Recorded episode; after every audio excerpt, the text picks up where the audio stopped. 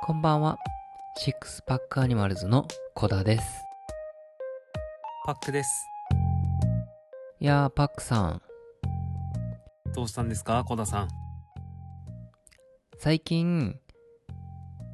パックさんに教えてもらったヒート、はい、もうね5回ぐらい実はやってます。結構やってるじゃないですか。そう、でもまあ20分、前に言った賃貸でも OK みたいな20分のやつをやってて、うん、はい。でまあそんなに20分って逆に一つ一つの負荷がなんか小さいんじゃないかなって思ってるんですよね。うん、そうですね、確かに。うん、まあ45秒やって15秒休んでみたいなのを繰り返していくわけなんですけど、まあ、終盤ね結構その自分でも意識的に追い込むようにしてるんで、そこそこしんどいなと感じるように、まあ、最近になってきたんですけど、まあ、ちょっとでも気緩んだらなんかやっててもそんなにきつくないなみたいな感じちゃって、どうすかね、まあ、45秒、うん、自分を追い込んでやるっていうのはちょっと難しいと思いますよ。てかなんかその追い込む動作がないんですよね、そんなに。うんうんうん、あくまでもドタドタしないっていう前提の中でのやつなんで、うん、まあYouTube で多分ヒート賃貸みたいなんで調べたらすぐ出てくるめっちゃ再生回数もう多分僕らの100万倍ぐらいあるやつなんですけどありますね、確かに。そう、まあ実際ヒートは高負荷トレーニングなんですけど、はい、が必要にはなるんですけど、はい、そこまで心拍数をこう高めなくても、はい、効果はあるみたいなんですよ、ダイエットの。うん。この前もおっしゃってましたよね。はい。なので、まあ、その辺はこれからまた研究データとかも出てくるとは思うんですけど、まあ、小田さんの言うように45秒無理なく、うん、まあ程よくこう自分を追い込むような感じで、うんうんうん、で15秒休憩するっていうヒートのやり方をこう長時間やっても効果は出てくるんじゃないかなとは思ってますけど。うん、そうですね。まあ結構ね、最後の方の種目であったりとかは、頑張れば追い込めるやつがあるんで、うん、こうテンポをすごい速くしてみるとかね、そういうのでちょっと頑張ってやっていますよっていうことで、今日の内容なんですけども、はいはいはい、まあ雑談会じゃないんですけど、まあ一応テーマには沿ってやっていきます。ただなんかこう、いわゆるこれがこうなんですよみたいな内容ではなくて、まあそのテーマとする内容に沿って僕らが思うことをちょっと話しながらやっていきたいなとか思ってるんで、ちょっとよろしくお願いします。いいですね。はい。お願いします。今回のテーマなんですけど、パクさん、ライフシフトっていう、これめちゃめちゃ名著なんですけど、はい、本ご存知ですかね？読んだことあります？本屋さんに並んでるのは見たことあるんですけど、そうね。実際に読んだことはないですね。うん。まあ、ちょうど2016年に発売された本で、まあ、パクさんのおっしゃった通り、多分16年、17年、下手したら18年ぐらいまで本屋に、これ、全部売れないよね、みたいな数置いてあった、めちゃめちゃ売れたやつなんですけど、この内容っていうのがどういうことかっていうと、まあ、放題が一応ついてて、ライフシフト、100年時代の人生戦略っていうタイトルなんですよね。うん。つまり、まあ、僕たちがこう生きていく中で寿命っていうのはどんどん長くなっていくわけなんですけども、その中で国の社会制度であったりとか、まあ、いろんな部分でこう破綻をきたしていく部分が出てきてるわけじゃないですか。うん。人生100年時代。この中をどう生きていくのかっていうことにフォーカスを当てた書籍になってるんですよね。なるほど。ちなみになんですけど、パックさん、はい、老後のプランってなんかイメージしてることあります？いやー、老後は全くイメージしてないですね。ああ、もう全然何歳まで生きてやるとか。そうですね。ああ、こう何歳まで生きたいって思ってしまうと、はい、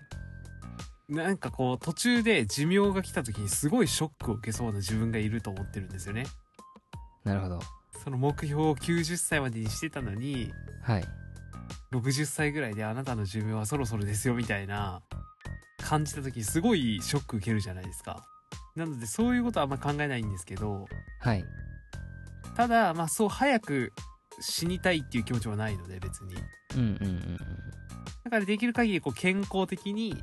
長生きしようと思って普段からこう健康的を意識して生活してるって感じですね。なるほど。ちなみに、はい、これ余談なんですけど、こだはねとりあえず150歳は生きてやろうと思ってるんですよ。いや、こださん余談どころかそれメインで話したかったんでしょ。まあまあまあ、これはねはい、個人的な目標ということで、まあ、でも結構同じこと言ってる人がいてて、誰かというと、はいはい、堀江貴文さん、堀江門も長く生きてやるみたいなことを目標にしてるらしいです。というわけでですね、今回の内容ライフシフトっていうことなんですけども、この書籍の中でまずですね3つのステージっていうのが人生にはありますよというか、まあ、これから目指していくべきところになってきますよっていうのが提示されてます。それがエクスプローラー、インディペンデントプロデューサー、ポートフォリオワーカー、まあ、それぞれ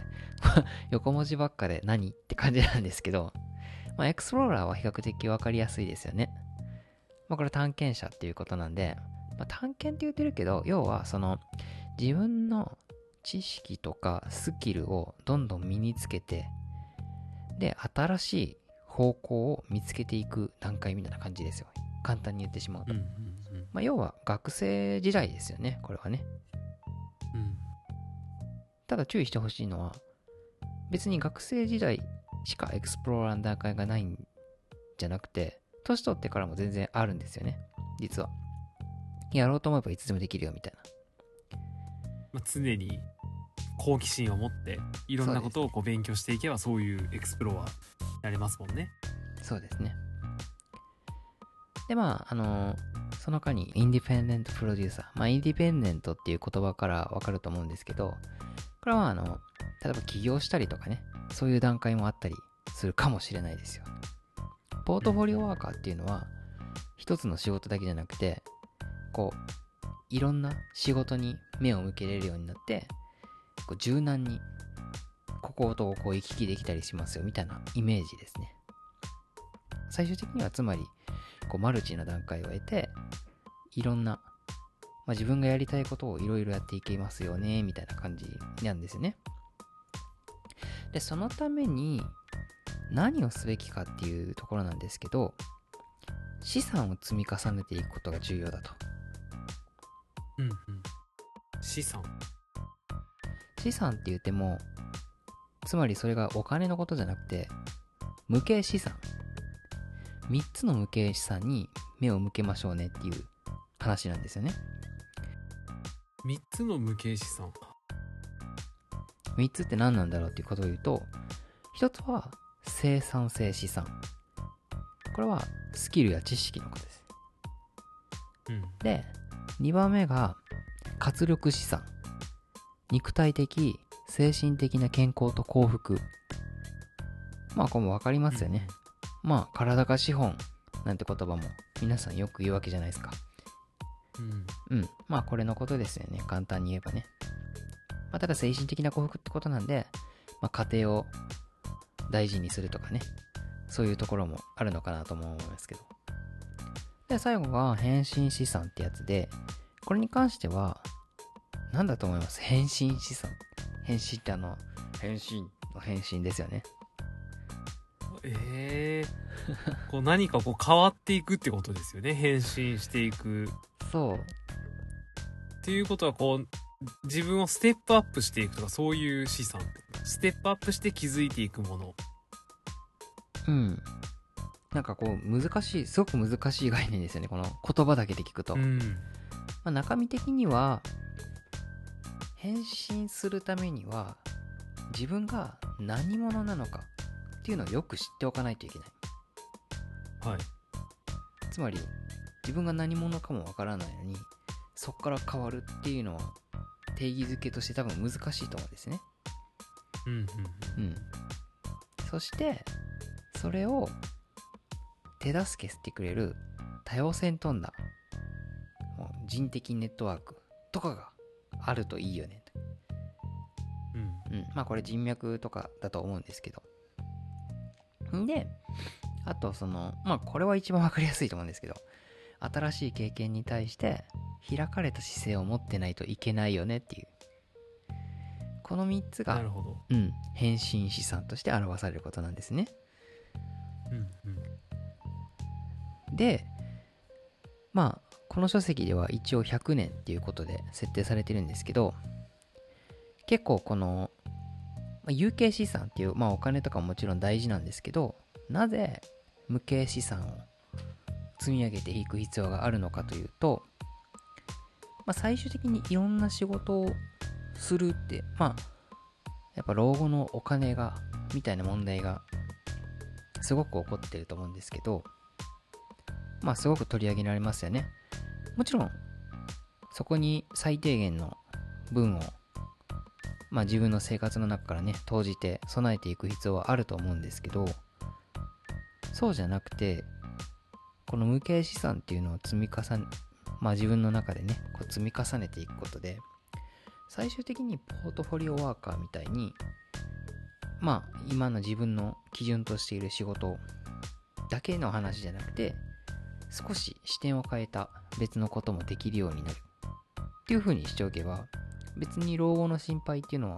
する必要はないと思うんですよ。でもこんなに老後になってまでそんな働かないといけないのなんてちょっと考えたりしません？思っちゃいますよね。実際どうですか？老後、まあパクさんはそのあんまり老後のことは考えないっていう話だったんですけど、はい。例えば老後にあるとすれば、老後があるとすれば、優雅なこう人生を優雅な引退後の余生を歩んでいきたいのか、あるいはまあその現実味のあるもっとまあいろいろね厳かに生きていきたいのかみたいなあります？それはもう優雅に暮らしたいんじゃないですか？大体の人がそう思ってるような気もするんですけど。私ももちろんそう思いますし。そうですよね、はい、けどまあそのこの社会の中でどんどん変遷が進んでいく社会の中で、この今の価値観がそのまま未来に通じるのかというと、なんかこう優雅であるっていうのはある意味、まあ、僕的になんですけど、はい、そこでなんかこう止まっちゃってるんじゃないかっていう。なるほど。僕は新しいことにこうもっと挑戦していきたいわけですよ。年取ってからであっても。だからまあこうやってポッドキャストみたいなのも始めてみたりとかねしてますし、いろんなことをちょっともっと勉強していって、まあ、実践していくっていうのを大切にしていきたいなとかは思ってるんですけど、まあなんかその年取ってからも働けるじゃんって思うことはある意味自身の解放だと思って。例えばいやここで失敗したらもうあとないんだよみたいな老後がやばいみたいな状況に置かれてる人ってまあまあ結構いると思うんですよ、実際問題。そうですね、追い詰められてる方方も話は聞きますからね、うん、そうですね。でまあその必死になって働いてっていうところで、まあ、それってでもその必死になってっていう部分においては多分かけがえのないその人の資産になると思うんですけど、うん、まあその追い詰められ方にもよりますけど、でも老後も働けるしなとか思うと、例えば老後が働くって言っても今みたいに週5で働くとかいう話じゃなくて、別に働けるのが週3とかでもいいわけですよね、全然。うんうん。働き方のモデルっていうのは変わっていくのかなとか思うし、ただまあ週3回ぐらいとか、あるいは週2回ぐらいとか、その人の体力に応じた形でいいと思うんですけど、その中でこう働き方を模索して、まあ、実際に実行できるのであれば、それは別に楽しいことなんじゃないかなとか思ってて。なるほど。うん。まあそれが実現できる状態に持っていけるんだったら、別にある意味若い時にそんなに焦らなくてもいいとも思うんですよね。ただここで矛盾している場所があって、この僕らみたいな年齢の時にそこそこ多分頑張ってないと、年取ってから急に働くっていうのはなかなか難しかったりするわけなんですよね。まあそうですよね。今の無形資産の話を聞いてると、そう若いうちからこうコツコツとその資産を築き上げていくことによって、はい、まあ、40、50、60となっていった時に、年齢を重ねていった時に選択肢が、その資産を使うことによって選択肢が広がっていくっていうような感じですよね。そうですね。まあ、老後をゆっくり暮らすこともできるし、老後に働くこともできるしっていう、その挑戦の中で、うん、ある意味老後もあるしな、老後も働けるしなっていう考え方は、ある意味自分たちのこう挑戦を後押ししてくれるのかなっていうふうにも思うんですよね。まあ最悪ちょっと失敗したっていいじゃんみたいな。でまあこの本ではその、まあ、老後どう働いていくんだよみたいな、実際には多分こういうキャリアを得ていろんなことに取り組んでいくんだろうなみたいな感じになるんですけど、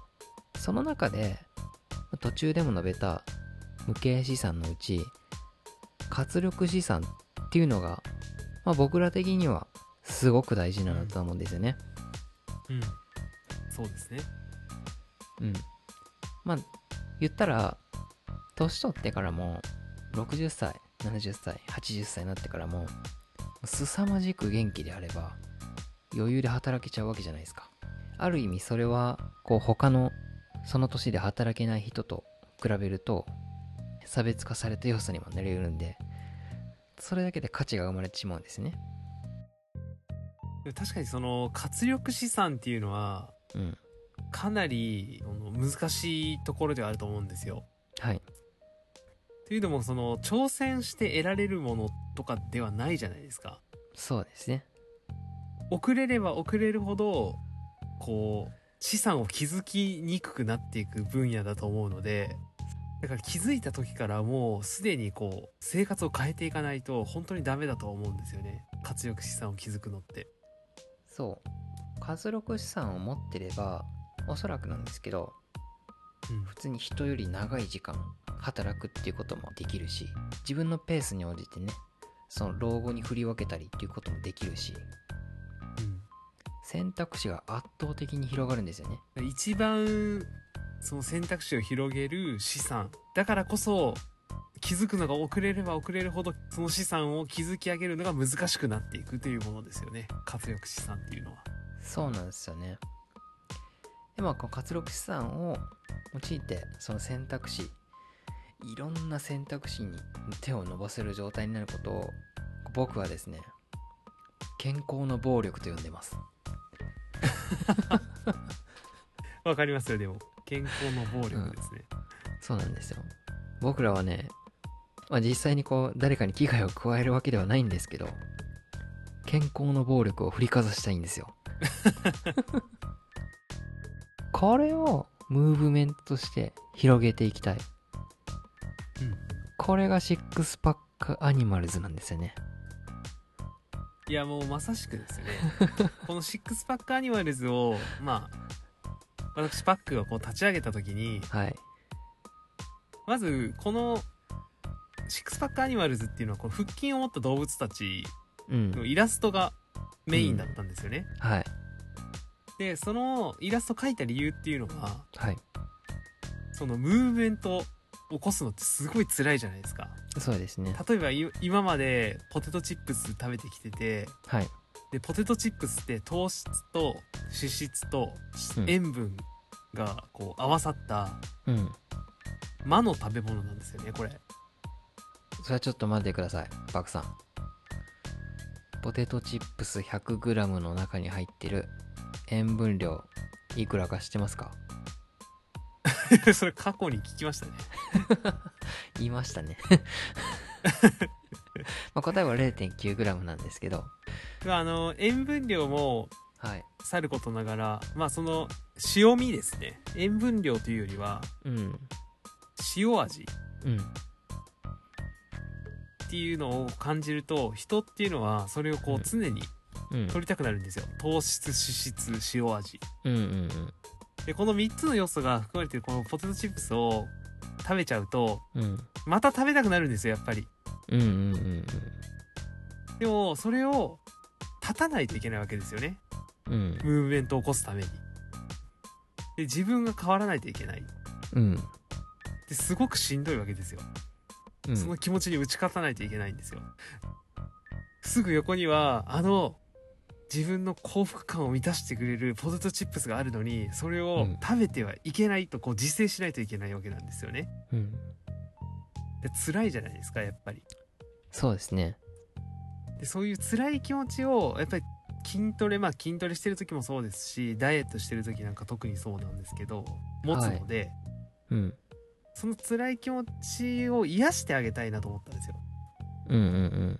で私自身その辛い気持ちから逃げたくて癒しが欲しくてイラストしたんですよ、うん、そういうのを。なるほど。そこで生まれてきたのがこのシックスパックアニマルズなんですよね。だからこのムーブメントをしていくっていう人たちをサポートしていく、自分が変わりたいんだっていう人たちをサポートしていく役割を、まあ私と小田さんで、うん、このシックスパックアニマルズとしてやっていけたらなと思ってはいるんですよね。そうですよね、うん、これまあ人口問題なんてことも当然ねこの本の中では言われてるわけなんですけど、うん、まあ、高齢化社会ですねいわゆる、まあ、2060年には4割ぐらいがもう老人みたいな感じになっちゃいますけど、うん、まあ、これを解決するためには、まあ、いろんな手段があるわけなんですよ。まず一つ、移民呼びましょうですよ。けどこれまあまず呼べますかっていう話あるし、あと呼んでも元気のなくなった日本人に対して元気のある移民が来たらもう乗っ取られて終わりですよねまあそうでしょうね。で2つ目はテクノロジーの進化で私たち一人一人の負担が減ることで、まあ、さらに先の時代にの力へとすることができるっていうね、うんうん、ところはあると思いますけど、どれだけ進歩するかみたいな分かんないんですよ。もうテクノロジーの力でさなんとかなるんだよみたいな感じで手を抜いて生きて、でテクノロジーが完成する1年前になくなっちゃうなんて可能性も全然あるわけですよね確かに。でもまああくまでも可能性の話ですけど、少しでも長く生きてるんだったらそういうテクノロジーに出会う可能性も高くなってくるわけですよね。うんうんうん。だからこそもっと先の時代を見たいなって僕は思うし、まあ頑張っていきたいなと。ただまあまあこれは本当にこうテクノロジーの進化っていうのは絶対に実現できるかは分かんないです。じゃあ実現できるのは何なんだよって話になると、今、まあ、60歳で仕事をしている人たちが別にスローペースでもいいからそれこそ80歳まで働けるような社会、健康になればできるじゃんみたいな、っていうのをすごく思うんですよね。これを実現したいです。そうですね。そうなる社会に我々がこうサポートとできる役割を担えたらいいですよね。そう。これはもう思想の問題なんですけど、これは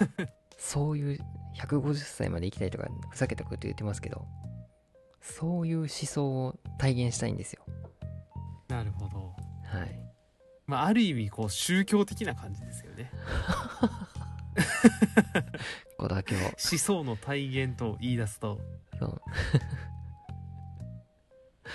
まあそのためにね、我々はこうやって健康情報を発信していくという仕事をしているわけですから、うんうんうんうん、まあこれからもね、どんどんこう続けていって小田さんの思想をぜひ実現できるように。そうですね、周りのみんな80歳でもバリバリ働いてる社会をね、作り上げていきましょうよ。バリじゃなくてもいいんですけど、まあでも実際にこの生きてるだけっていうのは、まあ本当に満足感が低いっていうデータは分かっていて、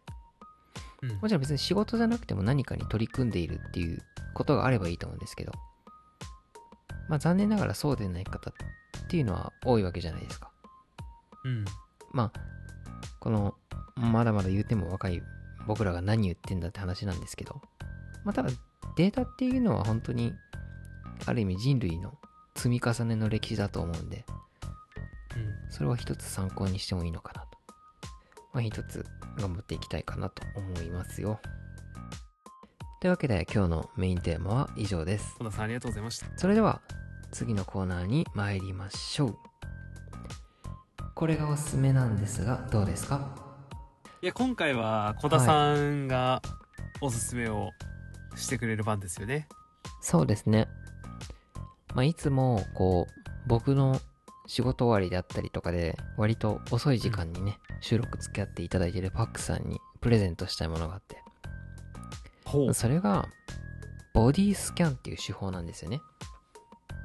はい、ボディスキャン、うん、まあこれは前にやったPMR に比較的近いです、うんうんうん、PMR 覚えてます？PMR は、うん、PMR ってやりましたっけ？プログレッシブマッスルリラクゼーションです。意識的に力を入れることでリラックスを知るっていう。あー、なるほど。ちょっとその、うん、略語を忘れてましたね。わかんないですよね。わかりにくいですよね。で、まあ PMR の時は、一旦力を入れる過程っていうのがあったんですけど、これはね、はい、まあ同じ姿勢からできます。同じ姿勢っていうのはつまりベッドとかで横になってる時からところからね始めることができる手法なんですけど、これは本当にマインドフルネスの一種っていう風に言われてるんですね。どういうものかというと、うんうん、まあ足先からでも頭からでも別に構わないんですけど、体の端の方から少しずつ意識を向けていく。例えばこう指先からだったら手の指先からこう手の甲に入ってで手首に入ってっていう部分を少しずつ自分の内面に意識を向けていくことで、こう自分をまるでこう MRI とかでスキャンしてるような、まあ、イメージを持つとすごくちょっと分かりやすいかなと思うんですけど、まあ、それを意識を向けるだけでなんだかね無駄な力が抜けるのと、あと、まあ、寝る前って多分寝れない人ってなんかいろいろ考えちゃったりすると思うんですけど、そこに意識を向けていることで無駄なことを考えなくて済むんですね。うんうん、これ静寂を求める人っていうので本当に静かな場所に行きたいみたいな人ってたまにいると思うんですよね。で実際めちゃめちゃ静かなところに行ってみると音も聞こえないかと思いきや、そこに行ってみると自分の心音であったりとか呼吸が気になりだすみたいな矛盾が発生するわけですよ。うん。でも結果一番静かなものって何なんて言ったら、自分の好きな音楽であったりとかが自分の全く邪魔にならないものが流れている場所であれば、それに集中することで他の全てが消える。ある意味これが一番静かな状態なんじゃないかっていう考え方があって、それと似てるのかなとも思いますね、自分の体に意識を向けることで無駄なことを考えないのと、あと筋肉が緩むことでリラックス効果が得られるんで、一応足先とかからやったら、頭までやってね終了したりするんですけど、多分ねその前に寝ちゃうんですよ。寝ちゃいそうですね。確かにそうやってる途中に、実際僕も何度も途中で終わって寝てるみたいなのがあるんですけど、いやダメじゃんみたいな思うじゃないですかはい。マインドフルネスとかの、そういう教本とか見てみると、これ別に実はそういうもんなんだよっていう書いてあるんですよね、寝ちゃってもいいんですよみたいなその寝ちゃうっていう結果はある意味あなたがそこに集中することで他の無駄な全てから離れることができたんだよっていう裏返しとも取れるから、別にそれはそれで構わないんだと。なのでですね、この方法を、今日からパクさんに試していただきたいなと思うんですよね。なるほど。はい。ただちょっと今まずいことに気がついたんじゃないかなと僕は思うんですけど、はい、ちょっと結果を聞いてみましょう。パクさんはい。これを使うことで睡眠の質がアップしそう度何点でしょうか？睡眠の質がアップしそう度急に語彙力が下がるっていうそうですね。はい。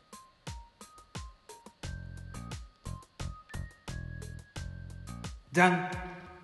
5点です。ためにためて気づいたんですよ。パックさんそもそもそんなに睡眠困ってないなって前言うてたよなと思っておっしゃる通りですですよね。そうなんですよね。ちょっと致命的な、なのでそのボディスキャンを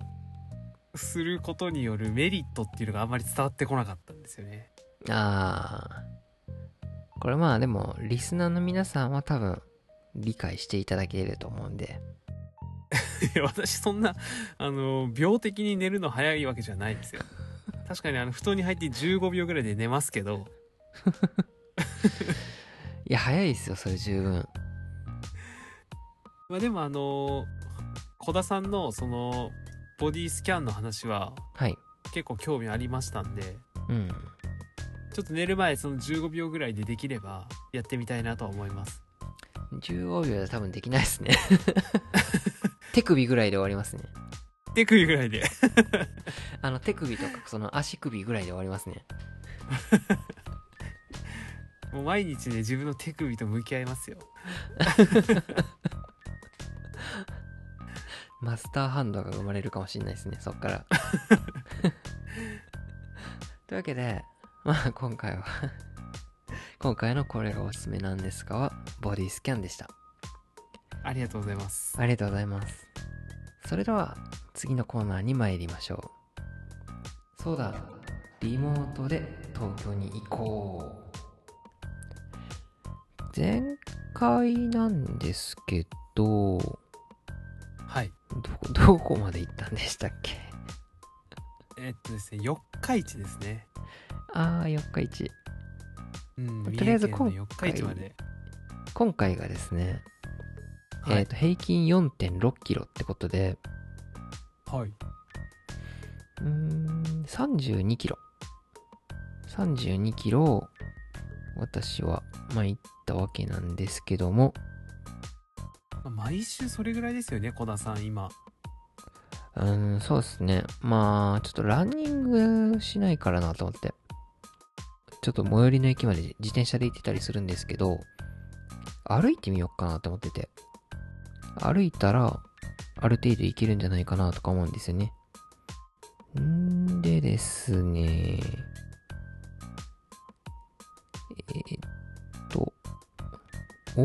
四日市から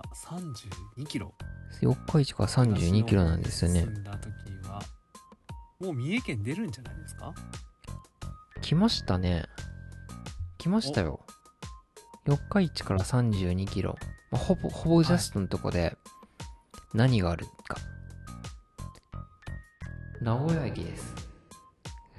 来ましたね、名古屋駅。とうとう来ましたね。なんかぐっと近づいた感じがしてきますよね、名古屋まで来ると。いいですね。とうとうですよ。名古屋駅、名古屋グルメって難しくないですか？いや、かなり数が多いですからね。そうなんです、そうですね。ちなみに小田さんは名古屋といえば食べ物は何ですか？まあ、僕が最もトラウマを抱いた喫茶マウンテン、は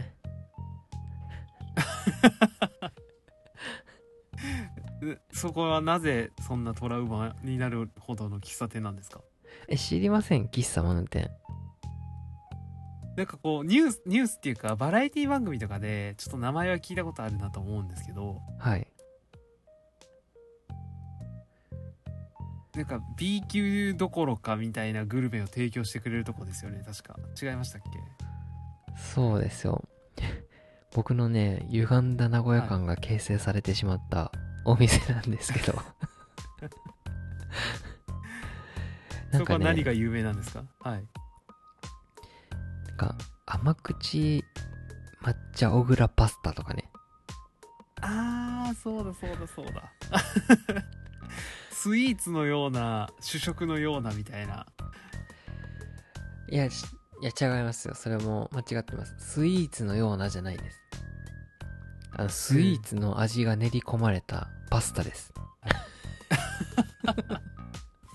もうようなではないんです、ね、ようなじゃないです、パスタなんです。そのものなんですか？なんか小豆の味が練り込まれたご飯とかあったりね。やばい、マジでやばかったですよ。何これみたいな。小田さん結構そういうのを許容がある人間かなって勝手に思ってたんですけど、いや、僕そのいくら僕でもちゃんとしたものを食べたいと思いましたもん。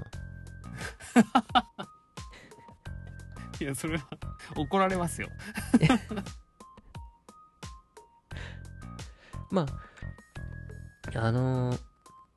なんですかね、まあ、そういうちょっとね、ある意味名物って言ったらいいんかな、ネタ的なメニューっていうのはあるんですけど、まあ、一応喫茶としては多分普通なんですよね、うん、残念ながら僕をこう連れて行ってくれた人はそのメニューを食べさせてくれなかったんで、もうひたすら トラウマだけが積み重なっていくみたいなね、状況になっちゃったんですけど、喫茶店もね、名古屋は結構有名な店多いですから。そうですよね、モーニングがね、いろいろ充実しているっていう意味では一回も食べなかったですけどね。いや、もうでもね、その喫茶マウンテンで十分満足されたんじゃないですか？はい。まあでもね、その日その後に、まあもうめちゃめちゃ定番ですけど、ヤバトンとか行ったんで。いや、もうヤバトン美味しいですからね。ああ、味噌カツうまいと、ボリボリ食ってましたね。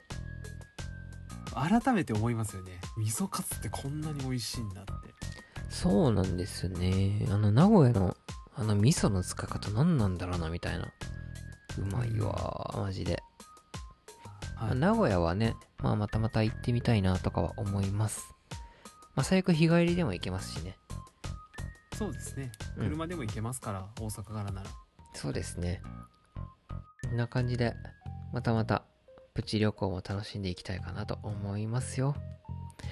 それでは次回はどこにたどり着くのか。そうだ、リモートで東京へ行こうでした。ありがとうございました。というわけでですね、本日も終わりの時間が近づいてきましたけども、いや、バクさん、今回これ多分ね1時間超えますいやね、そろそろ、はい、1時間超えるんじゃないかなって私も思ってたんですよ。なるほど、やばいですね。上げれますこれまあちょっとね、容量を削りつつちょっとね、自分の回で鬼編集をしないといけないっていうなかなか苦しい目にありますけども、自分を追い込むのが好きですからね。そうそうそう、もう本当にただのド M ですよまあ1時間くらいで頑張ってね、また次回からもやっていきたいなと思いますので、1時間くらいでって言っちゃったけど、まあ40分とか30分とかね、そうですね、まあ、コンパクトなのも目指しつつ頑張っていきたいと思いますよ。はい、何よりもリスナーの人に飽きられないように。そうですね。まあでもね、これ長いのが好きな人もいるんですよすごく、実は。あ、それが難しいとこですね。マニアックなリスナーはそっから生まれるのかもしれないです。生み出していきましょう。はい、ぜひどんどん聞いてください。それでは本日の放送はここまでです。チックスパックアニマルズでは皆さんの健康やフィットネスに役立つ情報を提供しております。ご質問やご意見、ご感想などございましたら、インスタグラムのシックスパックアニマルズのアカウントまで DM、コメントなど気軽にお寄せください。